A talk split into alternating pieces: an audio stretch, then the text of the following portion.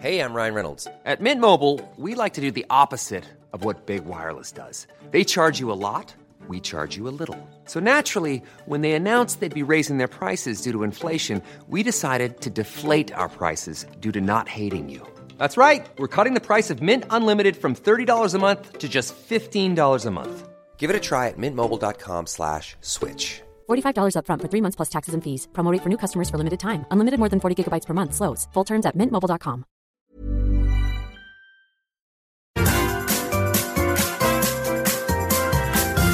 You are listening to the Mother of All Talk Shows podcast with George Galloway.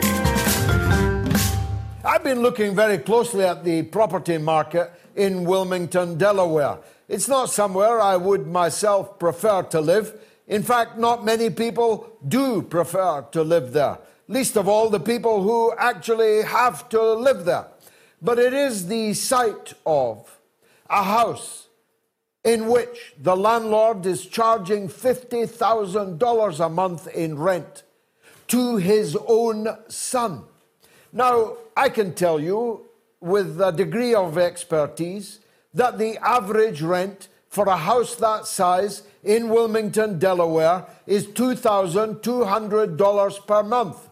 And yet, that tenant is getting 50,000 from his own son. How does that work? Well, first you need to know that the tenant is the ever so reliable Cove Hunter Biden, he of the laptop, he of the garage, where highly secret, utterly confidential, and very, very explosive documents about Ukraine and interestingly about the UK. Maybe they were just going through it alphabetically, but papers on the UK and on Ukraine were carefully stashed under the careful stewardship of a crackhead discharged from the American military for dishonorable conduct. A man who filmed himself quarreling about a gram or two of crack cocaine on which he had been short-changed before cavorting with a very, very young prostitute, all on his own camera all on his own uh, laptop.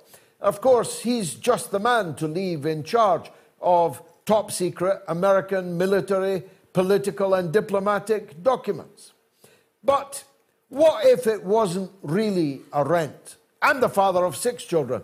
I can't imagine me charging any of my children to live in my house. And if I did, I might charge them an amount to cover the mortgage. But Joe Biden doesn't have a mortgage. I might charge them the amount that it might cost to heat and, and, uh, and have running water and so on in the premises. But $50,000 a month sounds a bit like money laundering to me and to many others in the US Congress, but not yet in the FBI. What if it wasn't really $50,000 worth of rent, but a passing on to, I don't know, the big guy, whoever he is, of a payment on a business deal, possibly a corrupt business deal. Well, a clue can be found in the fact that precisely $50,000 a month was being paid to Hunter Biden from a foreign commercial entity based in Sweden.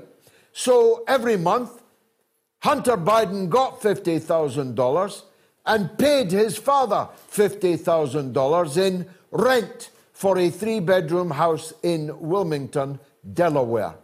Now, you'd think the FBI would be interested in that. Interested enough to perhaps, I don't know, raid the house. Perhaps interested enough not to allow Biden's own lawyers to do the searching and bring the documents or some of the documents into the FBI. You'd think the FBI might turn up with a camera crew, you know, like they did in Mar a Lago, in Miami, in Florida, at the house of President Donald Trump. You'd think the FBI would be in there fingering the underwear drawer of Hunter Biden, of Joe Biden, but then when you think of it, their underwear is not so fragrant as Melania Trump's is likely. I don't know, but likely to be. You'd think the FBI would now be bringing up charges against Hunter Biden, at least, but against Joe Biden, who says he inadvertently misplaced those documents. As Edward Snowden said, I wish I'd thought of that explanation. It is prima facie a breach of the Espionage Act of 1912, self admitted. When you have top secret documents, you're not allowed to inadvertently misplace them. And it turns out he shouldn't even have had the documents in the first place. They were not his documents, but Barack Obama's documents. He was only the vice president. But here's the clue he was the vice president with responsibility for Ukraine. The very Ukraine where Hunter Biden was being paid $100,000 a month to sit on the board of an oil and gas company, even though the only thing he knew about gas was how to pump it into that pretty little silver Corvette behind which these top secret documents were being stashed. Are you smelling a rat yet? A big, giant rat? But in fact, there's two of them. The first is the act of inadvertently misplacing top secret documents you should never have had in Hunter Biden's garage, who can't look after his own laptop with all the incriminating material that was on it. But there's a second rat. Why now? Why are we being told about this now? First of all, the FBI had this knowledge 10 days before the midterm elections in November, which were dominated in part by Donald Trump's inadvertent misplacing of top secret documents in locked cabinets inside his own residence. But why now, in another sense? Who has brought these documents to our attention? Who tipped off the FBI about the existence of these documents, the whereabouts of these documents? Is someone determined that Joe Biden has now served his purpose and should be shuffled, shuffled being the operative word, off the political stage, bringing to power President Kamala Harris? God save us. Well, Here's another interesting factoid. If Joe Biden had resigned last month, Kamala Harris would have taken over as president, but would only have been able to serve one further term as president of the Republic. If he resigns next month, Kamala Harris can serve out the rest of his term and then go for two full presidential terms. Good timing, huh? It looks that way to me. Now, if the big guy, whoever he is, was due 10% of a payment from a foreign entity, in this case, an entity with the word China in its title, though I have no idea whether it's a Chinese company, that would have been a matter of great import, might even have been a barrier to Biden becoming president in the first place. But it would certainly, wouldn't it, be a barrier if he didn't declare the income, the 10%, if he was indeed the big guy, was getting from this foreign entity, even though he would be debarred constitutionally from receiving payments from a foreign entity. But it turns out that Joe Biden didn't even declare the 50,000 a month rent he was charging his own son, Hunter. Never mind any 10% he was receiving from foreign entities. Enough on the Biden crime family. We'll be talking to real experts about that in the course of the show. Let me turn to Davos. The private jets arrived in their hundreds. 55 heads of state and senior cabinet ministers arrived in the Swiss Alps for Davos. Britain was strongly represented. by Sir Anthony Blair and Lord Peter Mandelson. That was the dead strength of the British representation at the conference. Mind you, they were busy enough, both of them meeting heads of state. I don't know how that works. How's the president of the Philippines ever heard of Peter Mandelson? Why did the president of the Philippines sit down with Sir Tony Blair? What could possibly go wrong? And what happens next? Perhaps we'll find in the ruins of the next financial year. But 55 heads of government and senior cabinet ministers and 600 CEOs of powerful international companies and the head of the FBI and the deputy head of the CIA. What are they doing at Davos? But they're there. What good can come of their presence there? They got out of their private jets into their escalades and burned up the rubber and the track to get to Davos to tell us all to fly less and drive less and drive smaller performance cars. Leave out this diesel. Go electric, everyone. As they quaffed their magnums of Cristal, what were they talking about? Well, so far, it seems that living in their heads, this time rent free, is the Russian president, Vladimir Putin. Some very stupid things have been said at Davos about the war in the Ukraine.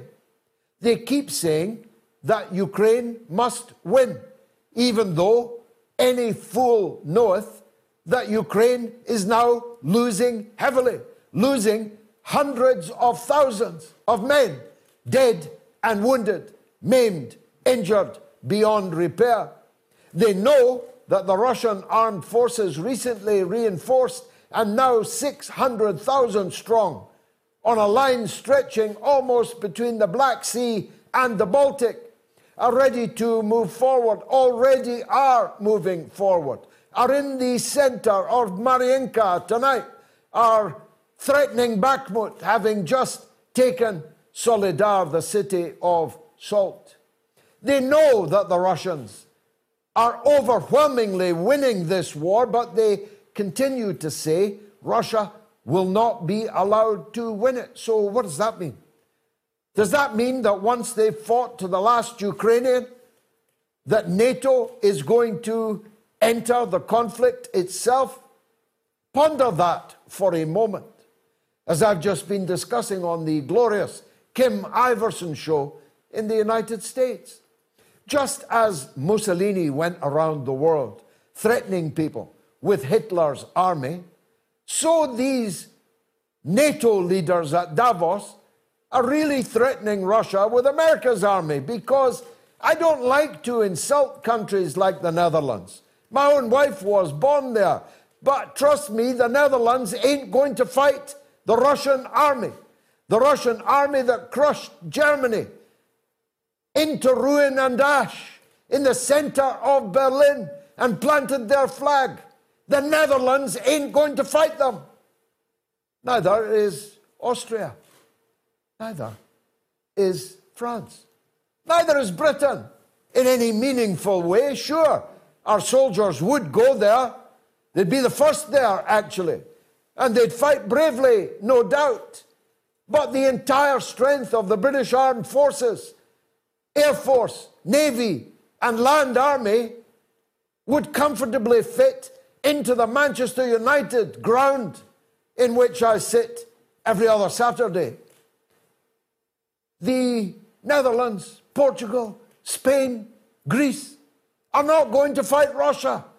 Turkey is definitely not going to fight Russia. In fact, They'll be on Russia's side. So, what does all this mean? It means that these people are threatening Russia with America's army. So, those of you watching in the United States have a big decision to make.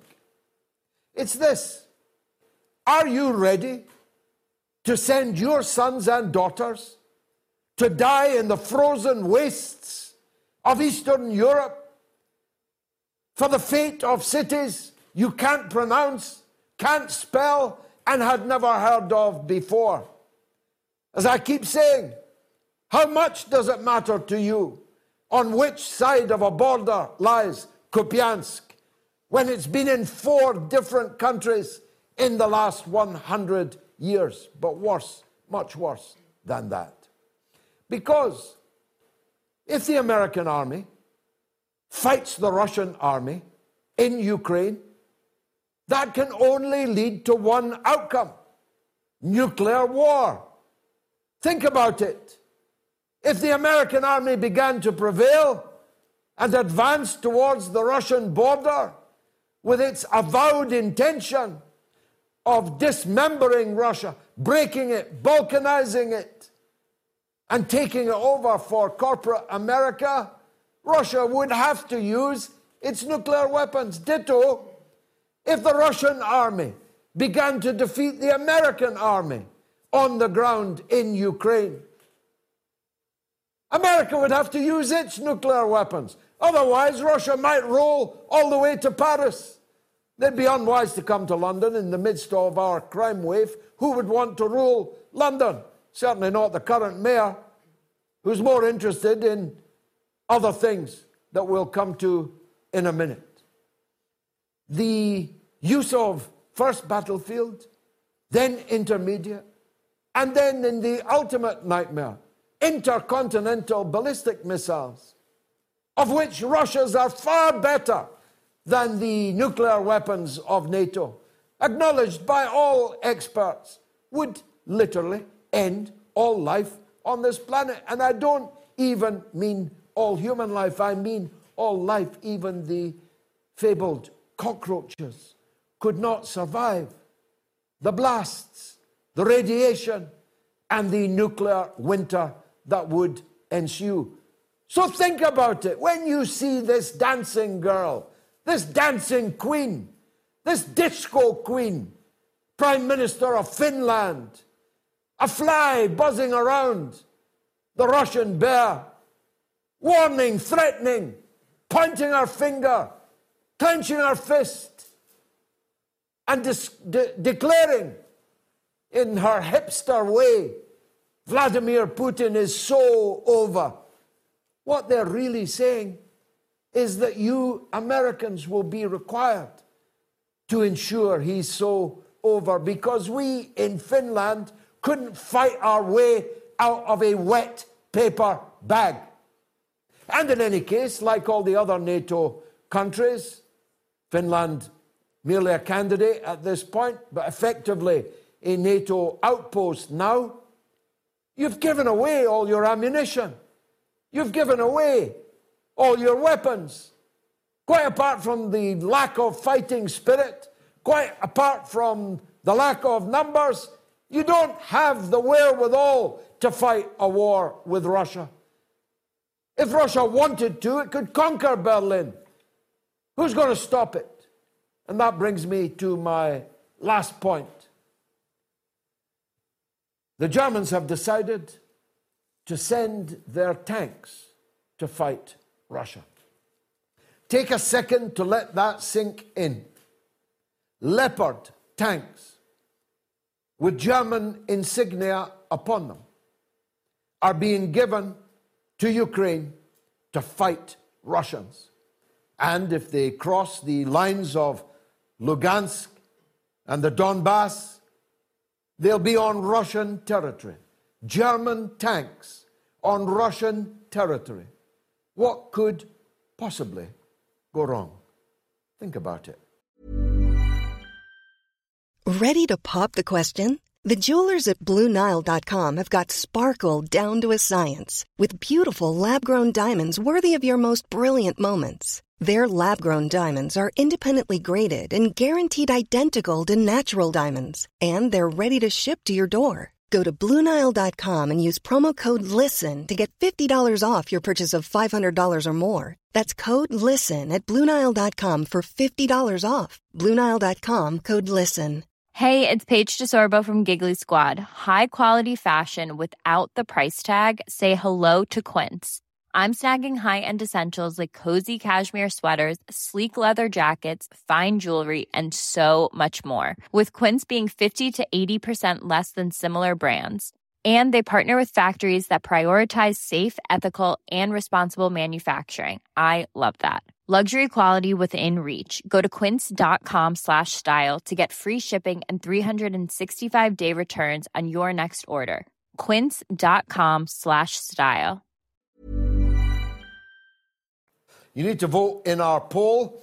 16 year olds should be legally able to change gender by self declaring. This is a raging controversy in Britain, but not only in Britain. A, agree. B, disagree. At the moment, on the Twitter, it's agree 18%, disagree 82%. On YouTube, it's agree 9%, disagree 91%. On Telegram, it's agree 3% and disagree 97%. And on the YouTube community poll, it's agree 4%, disagree 96%. Thousands of people have voted already. You can get your vote in by the end of the show. Now, I have the great honor in life uh, of uh, knowing that I am a personal friend of Julian Assange, the world historic political prisoner languishing in a dirty dungeon in southeast London, in uh, Belmarsh Jail, in as harsh a prison regime as it's possible to imagine in 2023 in Britain, surrounded by terrorists and head chopping, throat cutting Islamist fanatics, child killers, and foul murderers of all kinds. And there sits this gentle journalist, Julian Assange, convicted of nothing, held in Belmarsh on an extradition matter. And of course, we're now reaching the witching hour in the case of Julian Assange. My first guest, Kevin Gosztola, has just written a book, a very fine book, about the case of Julian Assange. A clear political trial, case, procedure Julian has committed no crime except telling the truth. And Kevin has told the truth about Julian so brilliantly in this book. We had to have him on. He's the author and co host, uh, he's the author of Guilty of Journalism, the political case against Julian Assange, and co host of Unauthorized Disclosure and curator of the Dissenter newsletter. Kevin, thank you for uh, joining us. Let's start with uh, Julian and your, uh, your book. Uh, when did you decide to write it? How long did it take? And give us the uh, essentials of the case you're making. Yeah, the book is a long term project. It goes back to the reporting that I did in 2012 and 2013 on Chelsea Manning, who you might recall is the whistleblower who provided the documents to Julian Assange and WikiLeaks that were published, for which he's been criminalized for sharing this information with the world. And uh, it, it, contains uh, reporting that I did on US whistleblowers like CIA whistleblower John Kiriakou, Edward Snowden, um, uh, Jeffrey Sterling, a CIA whistleblower. Uh, Daniel Hale, a drone whistleblower who right now is being held in a U.S. prison in conditions that are typically uh, for terrorists. So much like Julian Assange being in the Belmarsh high security prison, we have a drone whistleblower here in the United States who is getting this communications management unit treatment that perhaps Julian Assange will be subjected to if he were detained or imprisoned here in the United States. Uh, so uh, I, I, started this. Uh, this is a culmination of a lot of work, but really with this looming trial, which you know we have to, as you said, we're in the witching hour. You have to admit that we're getting extremely close to that moment in which there won't be options available for Assange to prevent him from being put on a plane and brought to the United States. So I wanted to make sure there was a book available here for everyone who's a US citizen in particular, but I'm sure it will be beneficial to those throughout the world to read and understand what's going to happen when the US prosecutors bring him into a courtroom in Alexandria, Virginia, and arraign him and then put him through a one to two year ordeal at least and try to put him behind bars for a long time for sharing with us a wealth of knowledge that I think has been beneficial to many, many people. Now, uh, some people will be saying to themselves, well, he'll get his day in court and we'll be able to uh, hear what he has to say, maybe even see it. But that's not true, is it? Yeah, no. And in fact, that's why I wrote the book, because it raises a whole range of issues, which, yes, we've heard about them minimally, just a, just a bit from his defense attorneys in the extradition proceedings. But once he gets to a U.S. court, will, they will be deemed irrelevant by prosecutors as well as a judge.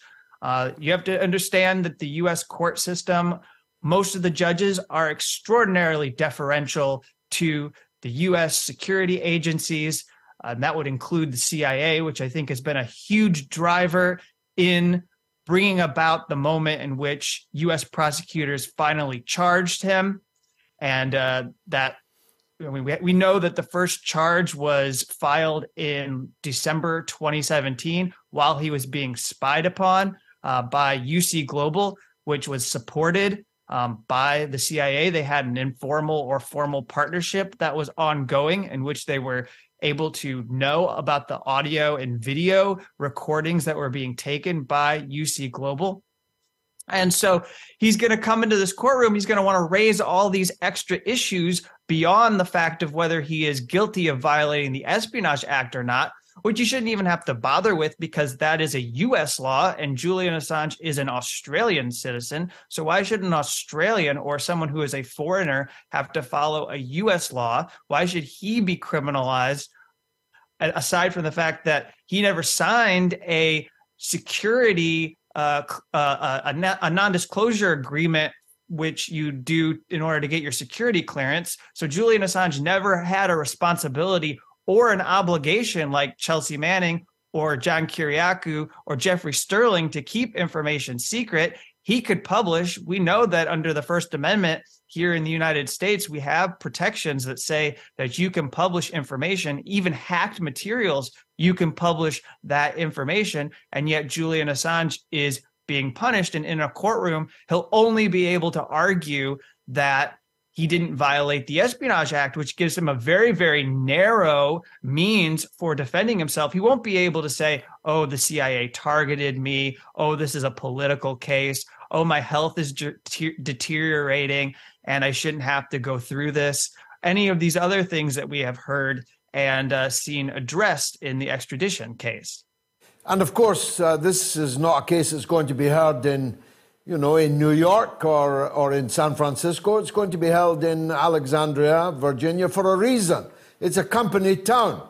Yeah, and so he'll go through the district in which, uh, you know, over a decade ago, uh, Dana Priest and William Arkin they called it Top Secret America, and in this in this region you have all these people who work for security contractors. They work for the CIA, the NSA. They're they have military families. They work in Washington. They could be staffers on Capitol Hill. Maybe they're lobbyists for some of these defense or security firms. Who knows? But they're going to be part of the jury pool. And if Julian Assange goes with having a jury in his US trial, were he to be put on trial in the United States, they will be prejudiced already because you have to understand that while this is faded from our memory, there are still very raw emotions within these US security agencies. They'll talk about this as if it was like the attack on Pearl Harbor when they had to deal with WikiLeaks documents being published. And they put together task force task forces and there there was panic and this is the same way they feel about Edward Snowden and the disclosures that he gave us on NSA mass surveillance and how our global privacy was being systematically violated by the US government and its agencies. And and so you just have to understand that there's not a lot of range available for Julian Assange to defend himself and to ensure that he will have fairness. If it's not a jury, he's going to get a US judge who I think I already made clear is going to be very deferential to these US security agents who are telling these US prosecutors forget about what the risks may be to press freedom, forget about the risks to free speech or transparency and, and the flow of information. We need you to exact revenge on Julian Assange to make it clear that we will not tolerate our secret documents being published by organizations like WikiLeaks. Although they can sit in a garage in Wilmington, Delaware, maybe we'll have time to say a word or two about that. Uh, but help us with this conundrum, Kevin. The New York Times, certainly, the Washington Post, presumably, uh, published the stories that Julian Assange uh, brought to us. They have a First Amendment right to publish them.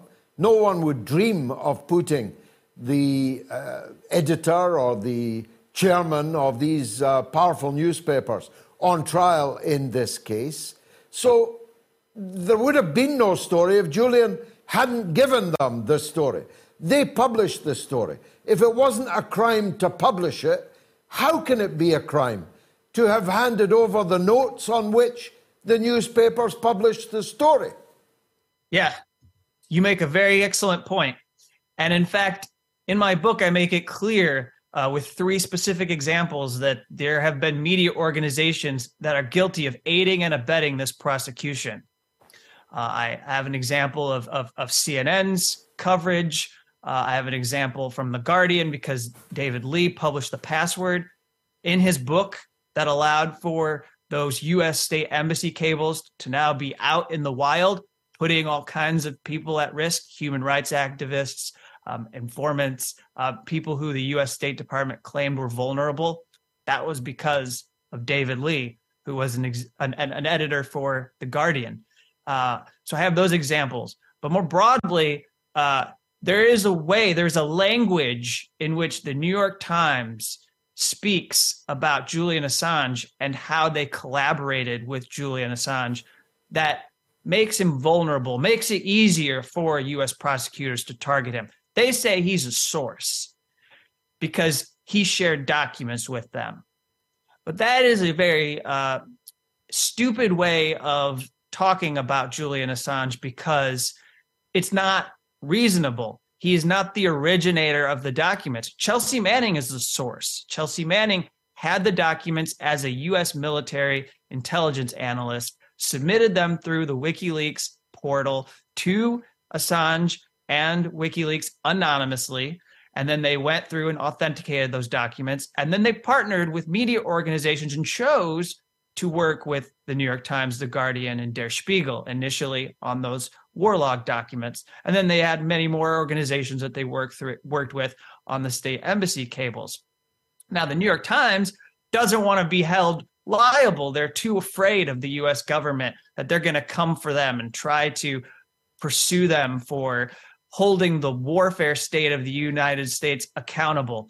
And so they say Julian Assange is not a partner, he is our source. So we do not have to treat him as an equal. And then what they do is they make it very easy for the CIA to target Julian Assange, to treat them as not a journalistic organization. They make it easy for the Justice Department to turn around almost a decade later and issue these charges. And so where we're at is partly the responsibility of the US press that has us talking about Julian Assange as something that he is not, because he very clearly is a journalist, no matter what you want to say about how you dislike his work and the way he opposed US empire. Now, um, there's another issue here. Call me naive. I could see what was in it for someone like Pompeo to be literally planning to murder Julian on the streets of London, outside Harrods.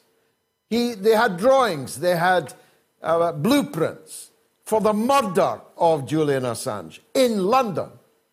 I could see why someone, some twisted warmonger like Pompeo, would have that kind of mindset. What I'm wondering is What's in it for Joe Biden? What's in it for the Democrats?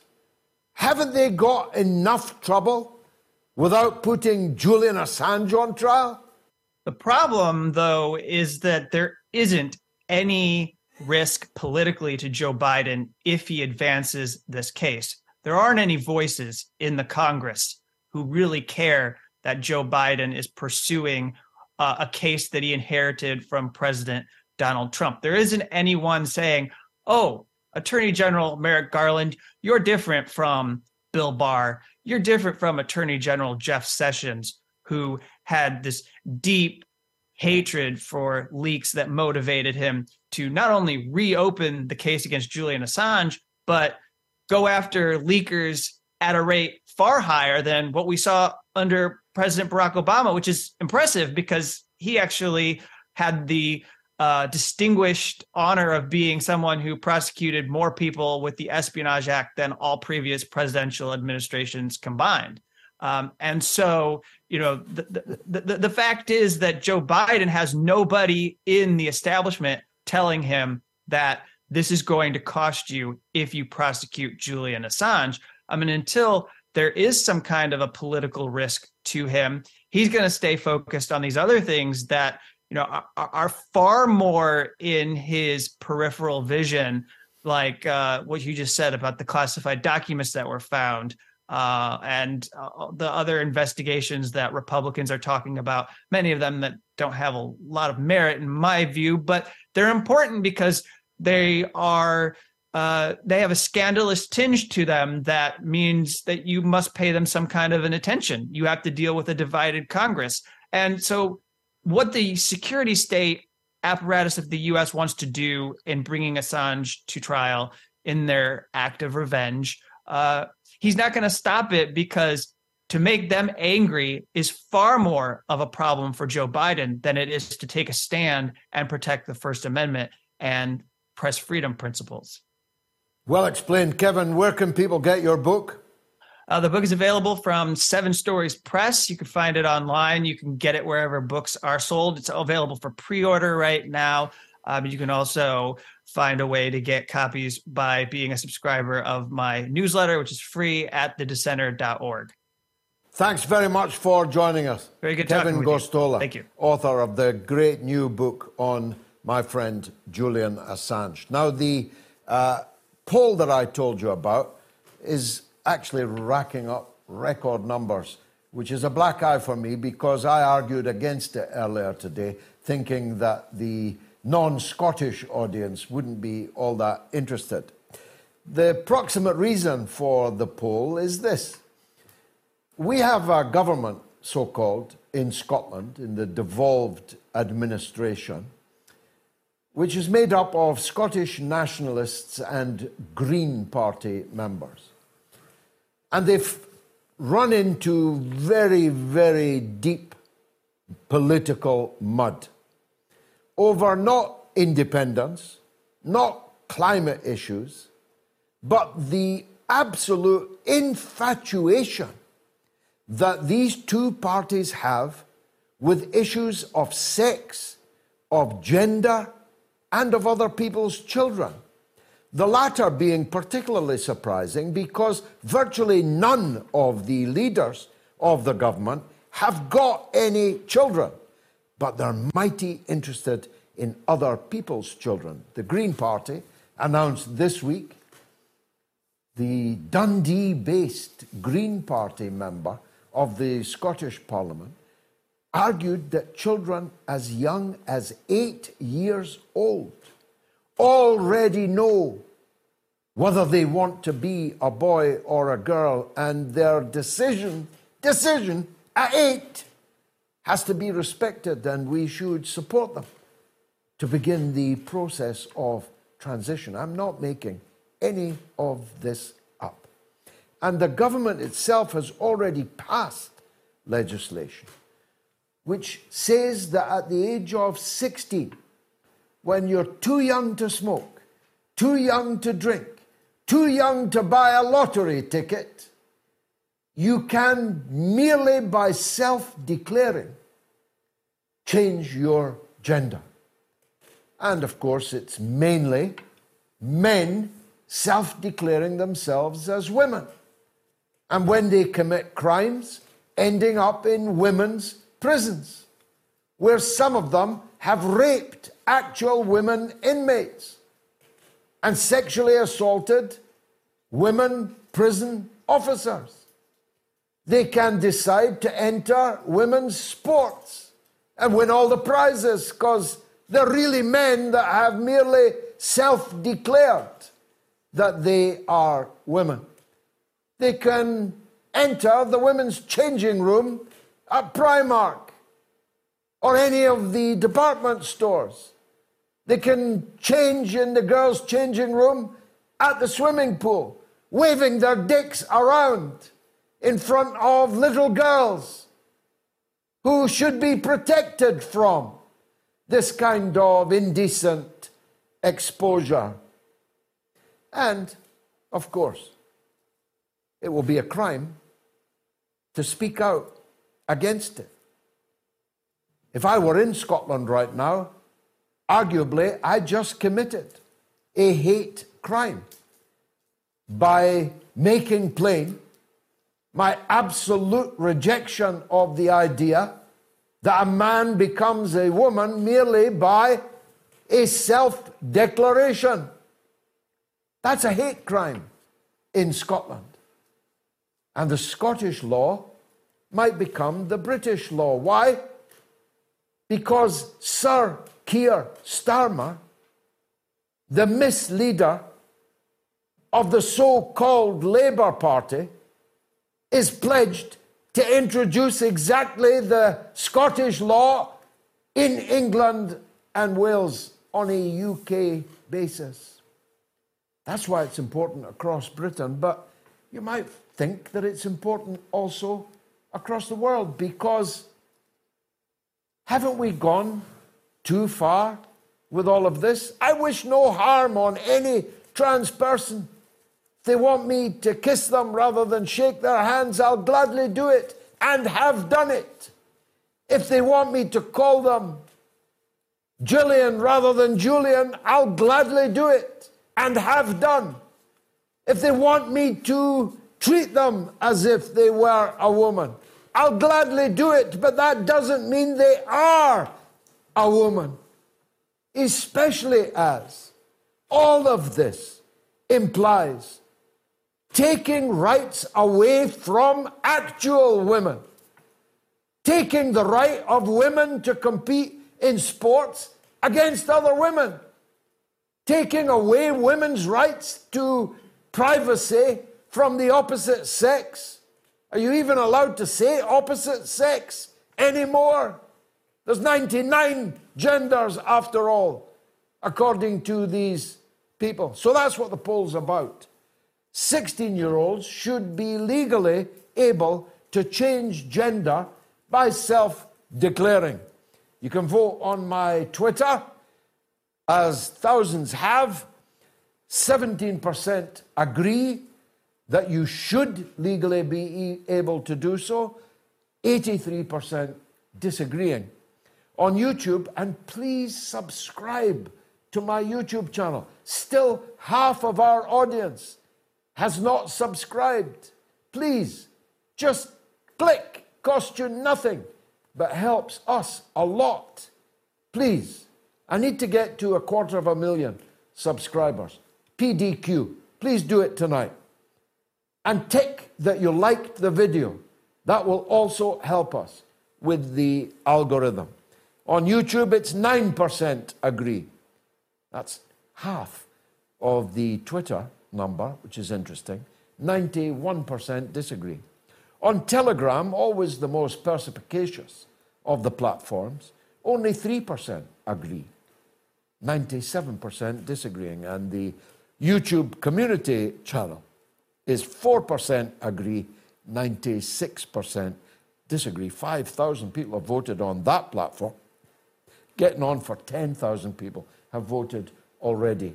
Well, well, well, there's lots of calls backing up. Uh, I don't know if they're for me or against me. I spoke my mind whether or not Nicola Sturgeon thinks it's a hate crime. Lamine is in London on the transgender issue. Go ahead, Lamine. I've got two points to address, if, if I may. Go on, yeah. One of it is I just read an article on the BBC. It's absolutely disgusting. It says Ukraine's interior ministry leadership killed in a helicopter crash. And then when you read through, it says there is no indication the crash was anything other than an accident. How can you write something of a such? So they blame in the Russians, and when you read through it, which most people would not go through it, it's just hypocrisy. The second point is, I'll be very quick, Nicola Sturgeon. She wants absolutely disgusting trans people to change their legally recognized sex. And although she's fighting on young people to recognize themselves of such a sex or to belong to something, they don't even know what they know. They they absolutely young. Let them live their life. Let them enjoy. Let them grow. Let them know. Let them let them exploit. Let them explore the world instead of just making them. I, I don't understand this, George. I'll leave you to it. Please explain. Well, uh, yeah, I mean, I wish I could explain, Lamine. It's perhaps an issue of my age and class, but I literally can't explain it. I don't know why this phenomenon, which, uh, according to the census, involves 0.5% of the British population, has come to so dominate public policy that uh, hospitals and schools have entirely changed their nomenclature, their vocabulary. Uh, that uh, labor wards are no longer for birthing mothers. Uh, people who menstruate has become the phrase of the day. Uh, leading politicians uh, will refuse to answer a question on television uh, of whether a man can have a cervix uh, and so on. Uh, it is literally beyond me. Uh, and I think I'm uh, too old to understand it. it's the only explanation I can give. And as I've said, and I mean it, I, I have nothing, nothing, nothing against trans people. I believe in treating people as they want to be treated, referring to people as they want to be referred to. But you don't become one thing rather than another merely by declaring yourself so and then taking away rights from the gender that you have now decided that you are part of. That cannot be right. I know that it cannot be right how it has become so dominant that all the political parties of the state, all of them, even the Conservatives, even the once blue collar Labour Party, have all bought into this. I saw a guy called Richard Leonard, a former trade union official, a former comrade of mine, going literally bananas on television because the British government has stepped in and tried to put a stop to this Scottish nationalist Green Coalition madness. I don't know how that happened. No one's ever satisfactorily explained it to me how that happened. After all, there's nothing else, and I mean nothing else, that would change public policy that was an issue for 0.5% of the population. Nothing. I mean, if 0.5 of the population wanted any other thing, any other thing, that, I promise you, would not become law. But it's not trans people that are driving this. It's people that want to identify as supporters, super supporters uh, of uh, trans people. Now, lastly, before the break, it wasn't just the interior minister that was killed in the Ukrainian helicopter crash today it was also his deputy. And it was also the Secretary of State of Ukraine. This comes a day after Zelensky fired his right hand man, and on the day that criminal charges were filed against Arestovich for effectively treason. What was his crime? He made the mistake of telling the truth on television that the missile that struck the apartment block in Kiev was not a Russian missile. It was yet again another misfiring Ukrainian anti aircraft missile, the same kind of missile that ended up in Poland, killing two Polish people, which they originally tried to blame on the Russians. So, for the crime of telling the truth, Arestovich was arrested, and for some weird coincidental reason, the entire Interior Ministry leadership was wiped out in a helicopter crash. Now, you may believe that all of that was a coincidence. In which case, I have a bridge in London that I could sell to you going cheap, cheap, cheap. Terry Rainford is on the line and wants to talk about Hunter Biden. I'm always up for that. Go on, Terry. Hi, George. Great to speak to you again. Uh, I think you mentioned this in the beginning of the show, but uh, I wanted to speak about Hunter Biden. And uh, because he's rented his father's house, uh, isn't he in possession of classified documents? Well, that's a good point, and I, I made it uh, tangentially in the earlier interview. Uh, why aren't the FBI questioning him? Because he was in possession of a laptop, uh, crack cocaine, uh, hookers by the score, and a pile of uh, top secret American military, political, and diplomatic documents. Now, he would no doubt blame uh, the big guy who left them there. Uh, that's his father, Joe Biden, from the time that he was vice president. There's a clear crime here. Why haven't charges been brought forth? I think it's to do with insider trading as well. I think if you have that knowledge, you can make money out of that by depending on what uh, arms deals are being done, what kind of trades being done.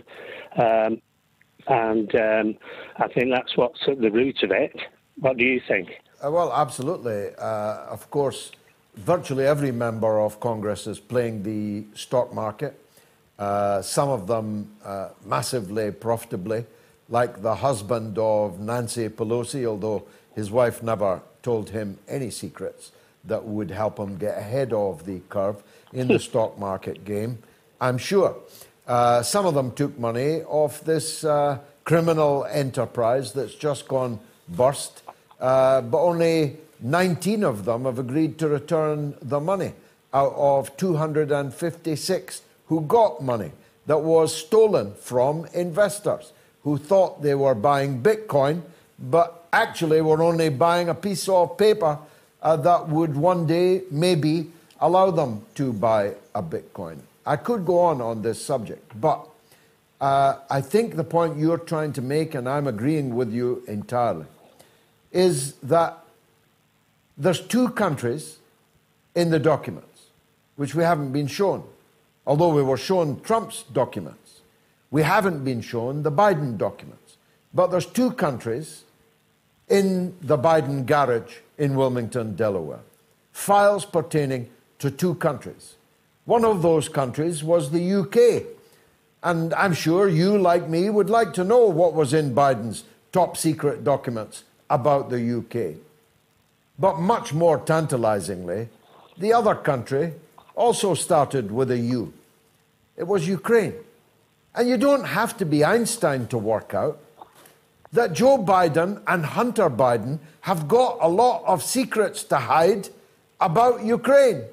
That's why those papers were outside of the White House. That's why they were in Joe Biden's garage. Because in those documents may very well lie the answer to why this obsession with Ukraine on the part of the Biden crime family has taken us all to the verge of world war. Thanks, Terry. Some YouTube comments now because we get so many of them. It's not fair not to read any of them out. Stuart Wheeler says $50,000 in rent and he didn't get use of the garage because it was full of the landlord's stuff. Stuart, that is the tweet of the night, even though it isn't a tweet. Uh, let's see what else there is on. Uh, Janet says, I read that Joe Biden never declared that 50 grand a month. Well, I'm sure that he didn't declare it, Jeanette. But here's a question for you How come no American mainstream journalist knew that Hunter Biden was paying his father 50,000 a month in rent for a three bedroom house in Wilmington, Delaware? And how come no MSM journalist knew that the same Hunter Biden was receiving every month exactly the same sum from a foreign company based in Sweden? Did no journalist know that? If they knew either of these two pieces of information, did they not put them together? If they did not know, why not? What are they doing on the Hill? What are these journalists doing? Is it not ABC to keep track of the income and expenditure of top political figures in America? It sure is here. I can assure you, if my son was paying me 50,000 a month to rent my house, people would immediately ask, what kind of house costs 50 grand to rent per month? And why is he charging his own son 50 grand? And where is his son getting that 50 grand? And is this really rent? Or is this money laundering? That's what would happen here, wouldn't it? Or at least in my day, that's what journalists would be all over. How come no journalists in Washington were over this story? Big G Haywood, well done, G. Hey, Wilmington isn't a bad town. It's basically a suburb of Philadelphia, really. My apologies to the good people of Wilmington. I didn't mean to paint it as a hellhole, although being a suburb of Philadelphia might well be described as at least hell's waiting room. But beautiful as it may well be, Big Geordie, it's not 50 grand a month for a three bedroom house there. It's two grand a month. I've got the voluminous real estate papers to prove it. Hey, it's Paige DeSorbo from Giggly Squad. High quality fashion without the price tag. Say hello to Quince. I'm snagging high-end essentials like cozy cashmere sweaters, sleek leather jackets, fine jewelry, and so much more. With Quince being 50 to 80% less than similar brands. And they partner with factories that prioritize safe, ethical, and responsible manufacturing. I love that. Luxury quality within reach. Go to quince.com slash style to get free shipping and 365 day returns on your next order. Quince.com slash style.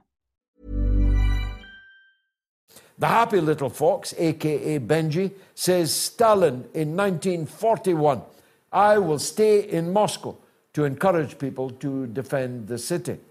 Zelensky 2022 I will not allow civilians to leave Kiev because I need them as human shields. Jim is online in Ecuador. Don't say we don't cater to all corners of the world. Jim in Ecuador. Go ahead, sir. We discussed, or I, I called a few weeks ago, I think around three weeks ago, about the OSCE reports on uh, monitoring uh, airstrikes and explosions in the Ukraine. Uh, I don't know if you recall. In any event, I recall. I recall vividly. Well, that's fine. Um, whoever, whether it's a bar fight or a war, whoever starts it is always the legal cornerstone of what you know follows. And as we discussed uh, the last time, uh, the OSCE reports show that like, for example, normal activity on February 14th, 2022, there were 41 explosions. On the 16th or, or, or on the 15th, 76. and on the 16th, uh, 316. My point is, without going through all of them, is that accelerated to 2,026 explosions on the 20th, another 1,481. My point is, it, it's clear based on these neutral figures, as the OSCE is, that Russia responded, that there was a full scale war going on, that Western Ukraine had started a war uh, on the Donbass. And given that all of the the way this war is go, is framed by the media, uh, the the phrase "unprovoked uh, invasion" is critical uh, to their propaganda because in the absence of that, again, whoever started it is legally guilty. So I just think that that's worth re-emphasizing.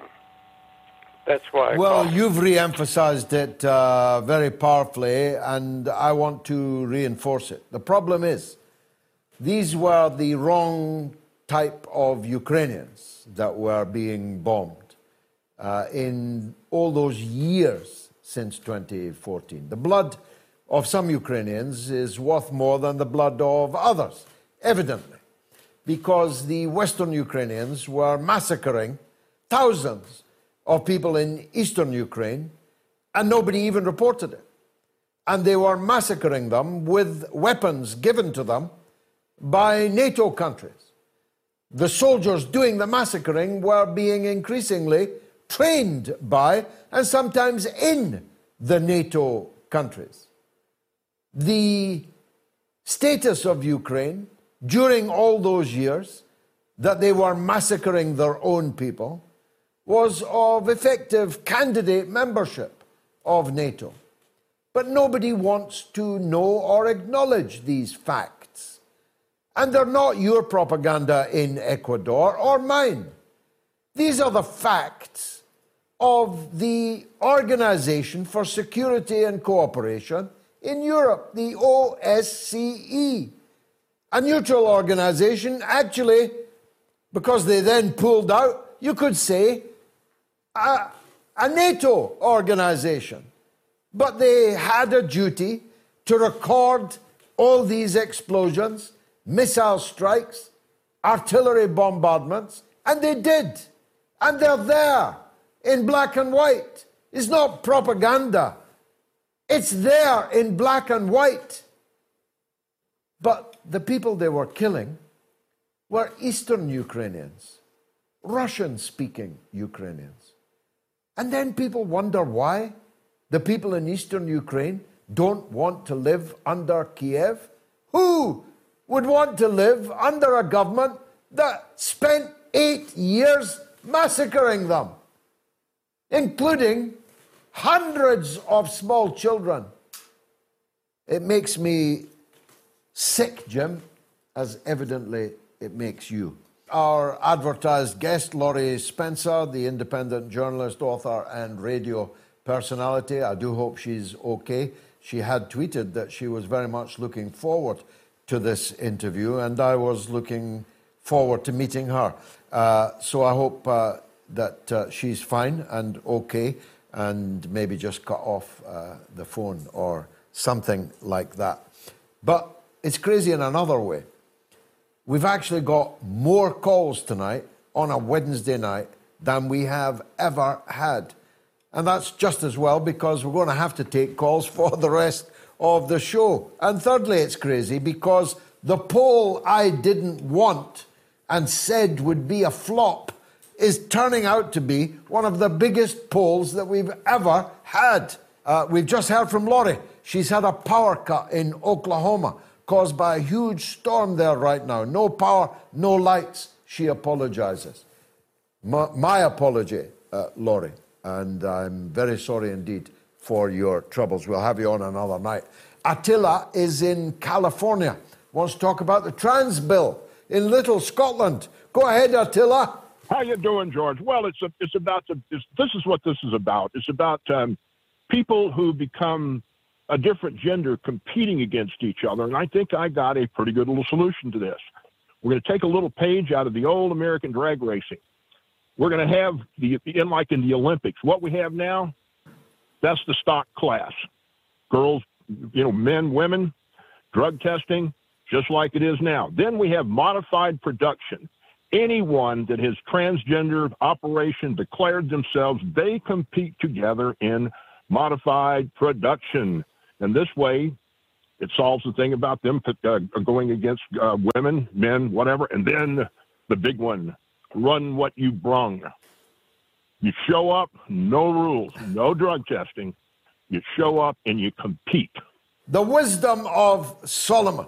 You have solved it. Thanks very much for that brilliant call. Raphael is in Vermont on NATO. Go ahead, Raphael.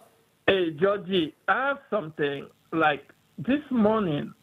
Didn't anybody understand the speech of Lavrov? Probably this is one of the darkest speech somebody can ever give. This man brought something. He brought the final solution. And I don't think people in the world understand. And those people in NATO, I heard that lady today giving a press conference and they asked her like and then she said like they said, What do you think Putin will not use the nuclear weapon? And she said she said that because the Chinese told us, they told Putin. Now, can you imagine that? The Chinese told us? So we have in policy on what the Chinese told us they will tell the Russians. I, I, what am I? I'm not. I'm not college graduate. I'm not super educated. But somebody like you, what am I missing? What What do those people hear? I'm not hearing. Thank you. Well, uh, as for super educated, at the age of 16, I was making tires for Michelin. Uh, so I'm not super educated either, but I'm not stupid. And I know that Finland is threatening Russia with America's army, America's men and women, and materiel, its blood and treasure. If you are ready to be used to threaten other countries, uh, then go right ahead. If the children of Vermont, of Los Angeles, of Arkansas want to die in the frozen wastes of Ukraine, go right ahead. But I'm telling you, don't imagine for a minute that that war will remain a conventional war. It's so obvious to me, I feel like screaming it. It cannot remain a conventional war because one side or the other is going to win it and the other lose it. And the loser is in possession of thousands of nuclear weapons. So it will not allow itself to be lo- to lose. It's obvious. If America is lucky, then the weapons will all be used in Europe and all the Europeans will be wiped out. You could fight to the last European. But what if you're not lucky? What if that European nuclear war, which of course will cross the ocean in the fish, will cross the ocean in the air, will cross the ocean in the rain, and of course you'll never see a European or a European thing ever again. If you're lucky, and it is only a European nuclear war, that is. But what if you're not lucky? What if the intercontinental ballistic missiles begin to fly?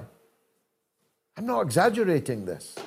I'm talking about the end of all life on the planet that God gave us. This beautiful globe that God gave us that looks so fabulous from up there. No more. Over Zelensky? Over Kupiansk? Seriously? Now, there's loads of YouTube comments coming in. Thanks again. Morns Lad says this transgender madness of Sturgeon and her government could be her downfall. I can see why they would want independence, but not when it's to submit to Brussels rule instead. Indeed, so. Monkey Boy says British tanks today, British troops in body bags tomorrow. And Morpheus X, oh, by the way, I'm speaking at the Oxford Union next month. Me from Michelin Tires. I'm debating at the Oxford Union next month with the Secretary of State for Defence, Ben Wallace, and the head of the British Army. Isn't that going to be a debate worth watching? Ha ha! And it'll all be televised on the Oxford Union's television station. It's going to be the mother of all debates. I'm telling you it now because I don't want Ben Wallace and the head of the British Army to turn and run when they see my name on the order paper. I don't want them to be cowards. Come on, Ben, you're the man that gloried in the charge of the Light Brigade. I'll tell you what, your regiment's charge into the guns at the Light Brigade has got nothing on what you are going to face from me on the floor of the Oxford Union next month. Better prepare yourself, Benji. Better bring your armor plating, Benji. Morpheus X says America is ready because war to them is just a video game like Risk or some of those first person shooter games. But GG, you should also have asked the British since Britain is a big part of this also. As always, Britain is part of the forked tongue. Britain wants to be the American president's brain, which is otherwise missing.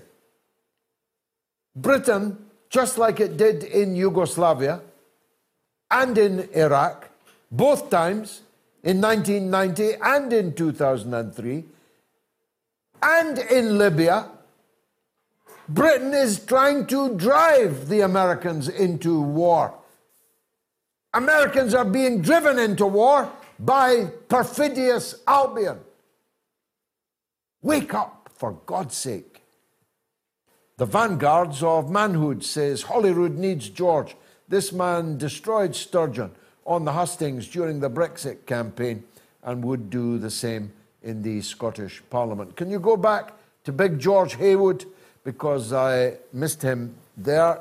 Uh, the US doesn't have the industrial base either to challenge Russia or China. It had to retool its industry just to fight World War II. And that was back when the US still had some industry. Brilliant, George.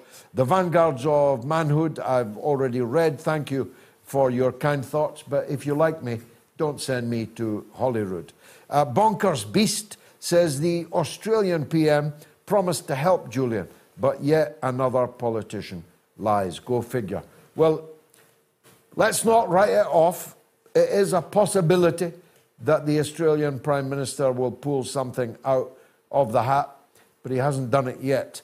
Malin Ah says, Bravo, Kevin, young guy who knows a lot and cares what's going on. We should all support and be proud of people like Kevin Gosztola and alike. Thank you, George, for giving good people a platform. Thank you. Back to the lines. Ian is in London, in Hounslow, on the trans bill. Go ahead, Ian. Hello, George. Yes, I've, I've been watching you uh, this evening. I wanted to go back to the, the trans issue, the GRA issue. Now, outside in yeah. Scotland, there was a pro pro GRA sort of demo protest, and they were waving waving a Unite flag. Now, I'm a Unite member. You're a Unite member. I don't remember being consulted on what side of the fence our union was standing. Now, I've written two emails to the executive demanding an explanation, and I also saw the appalling behaviour of Labour MPs towards Rosie Duffield, who's putting a, a perfectly reasonable set of concerns over what it means for women's rights. And I wonder what you thought of it. I absolutely agree with you 100%. I didn't know that about your union and mine, but I'm not surprised. The unions have gone into this woke transmania uh, with all their heart and soul, as has the Labour Party, as has the Nationalist Party, and as has half the Tory party. The Tories, of course, are blocking this particular measure. But they, they also refuse to define a woman as an adult human female. They're in power. And yet, all these hospitals have abolished women. All these sports have abolished women. Schools have abolished women. You're not allowed to talk about the opposite sex. You're not allowed to say that women should have their own spaces as they fought hard to have and most are determined to keep. So it is the prevailing orthodoxy. That's the problem, Ian. Thee and me, we're outside the prevailing orthodoxy. We're the dissent. We're the dissidents. We are the samizdats. Imagine. And it all happened overnight without any debate, without any votes. My God. Andrew is in Tennessee. Go ahead, Andrew. Uh, yes, George. Uh, love your show. Um, Thank you, mate. I, I was going to ask a while back, you did um, a segment on uh, some of the 9 11 conspiracies. And um, yes, a, a, lot of shows that I watch, yeah? Uh, a lot of the shows that I watch, um, around 15 years ago, there's this woman her name was Rebekah Roth, and it's spelled with a K. Uh, she she kind of uh, pinpoints a lot of um, irregular irregular. Uh, I can't say the word. Sorry. Irregular, irregularities. Yes. Um, about um, about some of the things. Um, she has a YouTube, and um, uh, she makes very intriguing po- points about um, a lot of the the phone calls that were made from some of the victims. Um, how um, there isn't any noise in the background on some of the phone calls that you would expect, you know, passengers um, screaming or um, just a lot. Of, and then um, she wrote fictional novels that um, kind of pinpoint these things. And um, how she gone about doing it was uh, she was originally trying to figure out some Middle Eastern names to come up with for her book. And then she's like, well, I'll look up the 9 11 terrorist. Well, when she dove deep into it, she realized that a lot of these people were still alive in the Middle East that they have actually pointed these people as still being alive. Like the family members were claiming that these terrorists were not on those planes, that they were actually still alive in parts of the Middle East. And I actually. Well, I don't. Uh, I don't. Uh, yeah, look, I, I, I, don't believe that. Um, these uh, people on these airplanes did die. Uh, I have no doubt, personally, uh, that these airplanes were hijacked. I have no doubt, personally, that involved in this conspiracy were uh, elements loyal to the worldview of and mindset of Osama bin Laden and Al Qaeda and ISIS and the rest. And that's one of the reasons why I hate these organizations and that mindset with the vengeance. However, it's equally true that there are now so many unanswered questions about that day and about the period running up to that day that a new inquiry into 9 11 simply must be held because we've been lied to. Information has been withheld from us. Not just the redacted parts of the report, but the parts that weren't even redacted, never made it to the redaction. We now know things about 9 11, just like on the JFK case. We now know things that we didn't know before, and what we know now means that the story we were told was not the whole story. And I, for one, want to hear the whole story. story. Thank you, Andrew. Uh, Winnie the Shrew, what a wonderful name. Winnie the Shrew says, When I was eight years old, I wanted to be a T Rex. Brilliant, Winnie. Elizabeth Robb uh, on the YouTube uh, community poll says, I was a sports mad, flat chested tomboy who grew into an all female lady married with two wonderful kids. Never mistakenly thought I was a boy just to get on better with men. More in common. Brilliant, Elizabeth. Brilliant. Oliver Law, O2, says they have women with scrotums in Scotland. As you could tell if they're wearing kilts. Dan Brennan says when Liz Warren claimed to be a Native American, she was rightly condemned. Some dude claims he's a woman and we're all supposed to agree. Well said, Dan. Uzi One Millimeter says, Has that anti Brexit nutter from the end of Sunday's show called back in today? Actually, he hasn't, and I was looking forward to a dust up with him. Uh, now, Donald is in Inverness on Assange. Go ahead, Donald. Hi, George. Good to hear from you again. Uh, I'm, I'm, phoning about Assange, but really your audience is highly privileged to benefit from your international research. I mean, I've learned. I mean, tonight you, you, told us about the misfired missile and the helicopter crash. We'll never hear that on mainstream news. Last time, sure. Gonzalo Lira told us about Poland doubling its armed forces. These are very important pieces of information. But let me come to Julian Assange because I'm absolutely incensed, as you and many others are, at the UK's treatment of Julian. Never mind the USA. Let's stick to the UK, who have him, to use your own yeah. phrase, that he's rotting in Belmarsh prison. Now, information is one thing, but what I want to do, George, is I want to raise the topic of conscience uh, because everyone's got a conscience.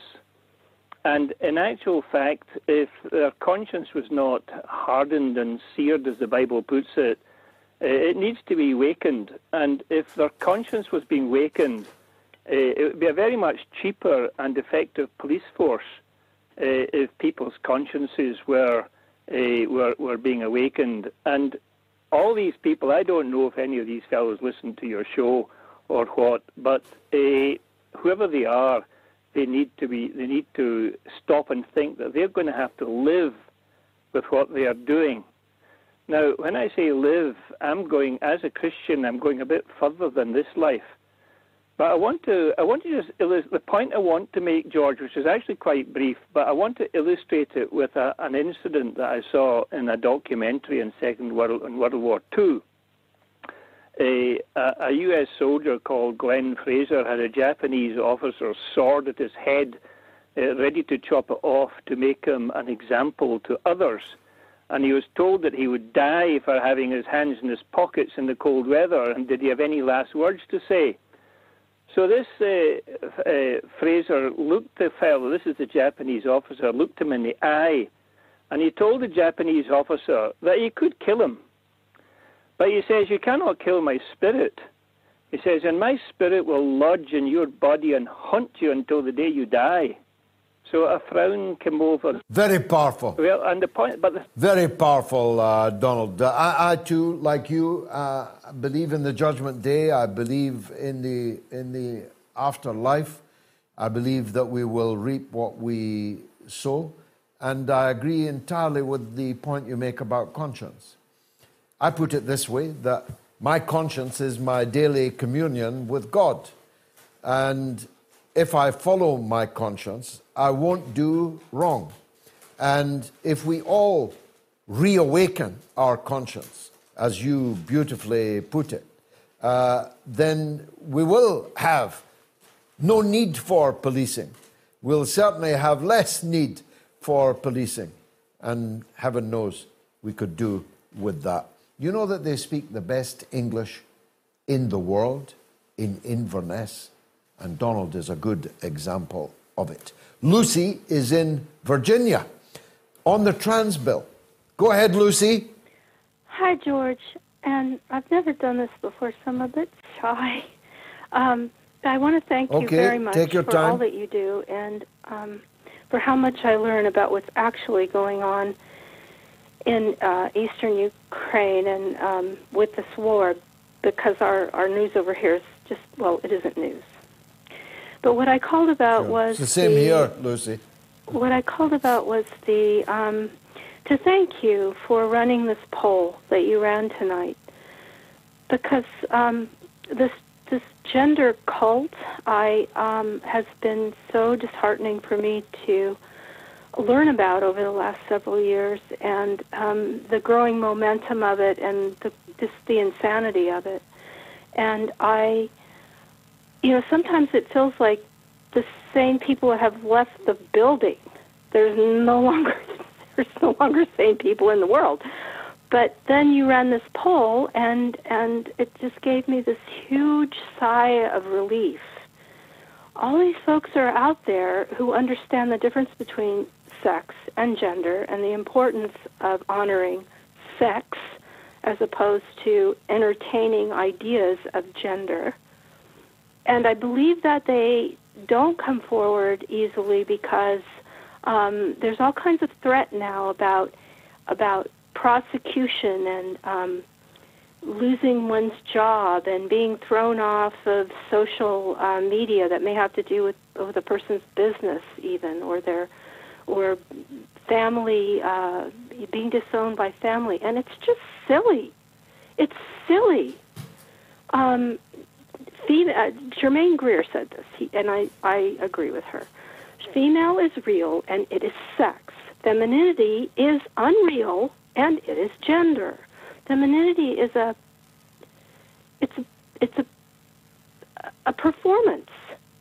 There are plenty of women who do not have uh, who do not affect feminine uh, you know, sort of the, the sort of thing that drag queens mock. I mean, and I was shy to call you because um, over where you're at, if I say the wrong thing, I could get you into a jam over hate speech. Over here, it's different. We can say a lot. We just can't be heard over the din, you know. Um, but I wanted to say that I came Well, to look, understand. it's, uh, yeah, go on. I wanted Finish to say point. that I came to understand more and more about this from Helen Joyce, who is an Irish writer who wrote a book uh, recently published. has caused a firestorm, but when one reads it, it shouldn't cause any firestorm at all. There's nothing hateful about it. Um, it's called Trans.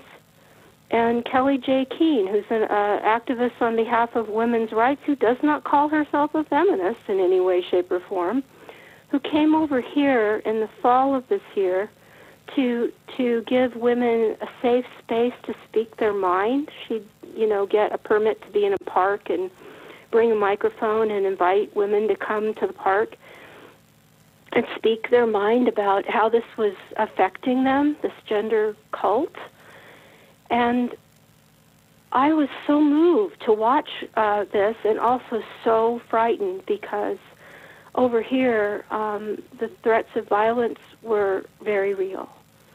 And I am just so thankful that you're bringing this this this poll um, because it it shows that that the vast majority of people will well, maybe you know can if we all stand together will not be afraid to lose their jobs and not be afraid of being tossed off social media and so on.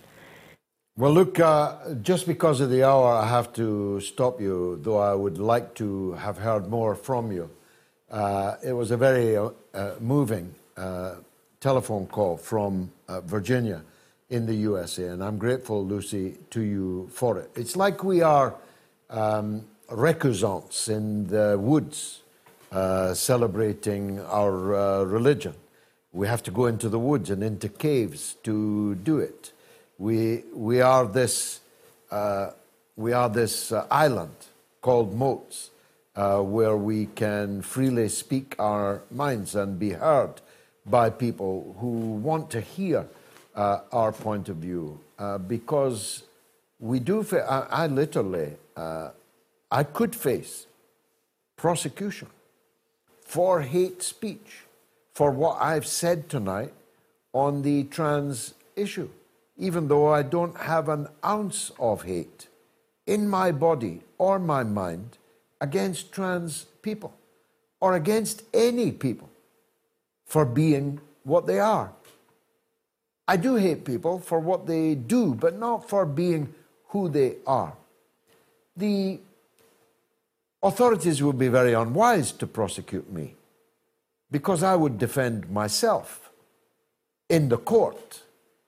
And the court would be bigger than the room in which the trial was taking place. It would be the court of public opinion across the country, across many countries, across, if I'm not being conceited, across the English speaking world would, would definitely hear what I had to say.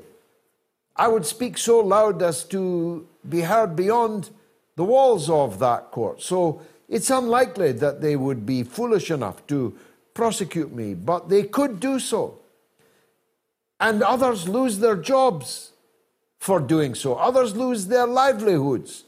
Even J.K. Rowling, the most, the biggest selling author Britain has ever produced, Scotland has ever produced, has her name taken off the Harry Potter movie franchise, has her name taken off, has the actors in the movie that she wrote denouncing her and refusing to share a stage with her. Even someone as powerful and rich as she is threatened with no platforming and sanctioning and so on. This madness has gone far enough, has it not? Because we are the majority. Of that, I am absolutely certain.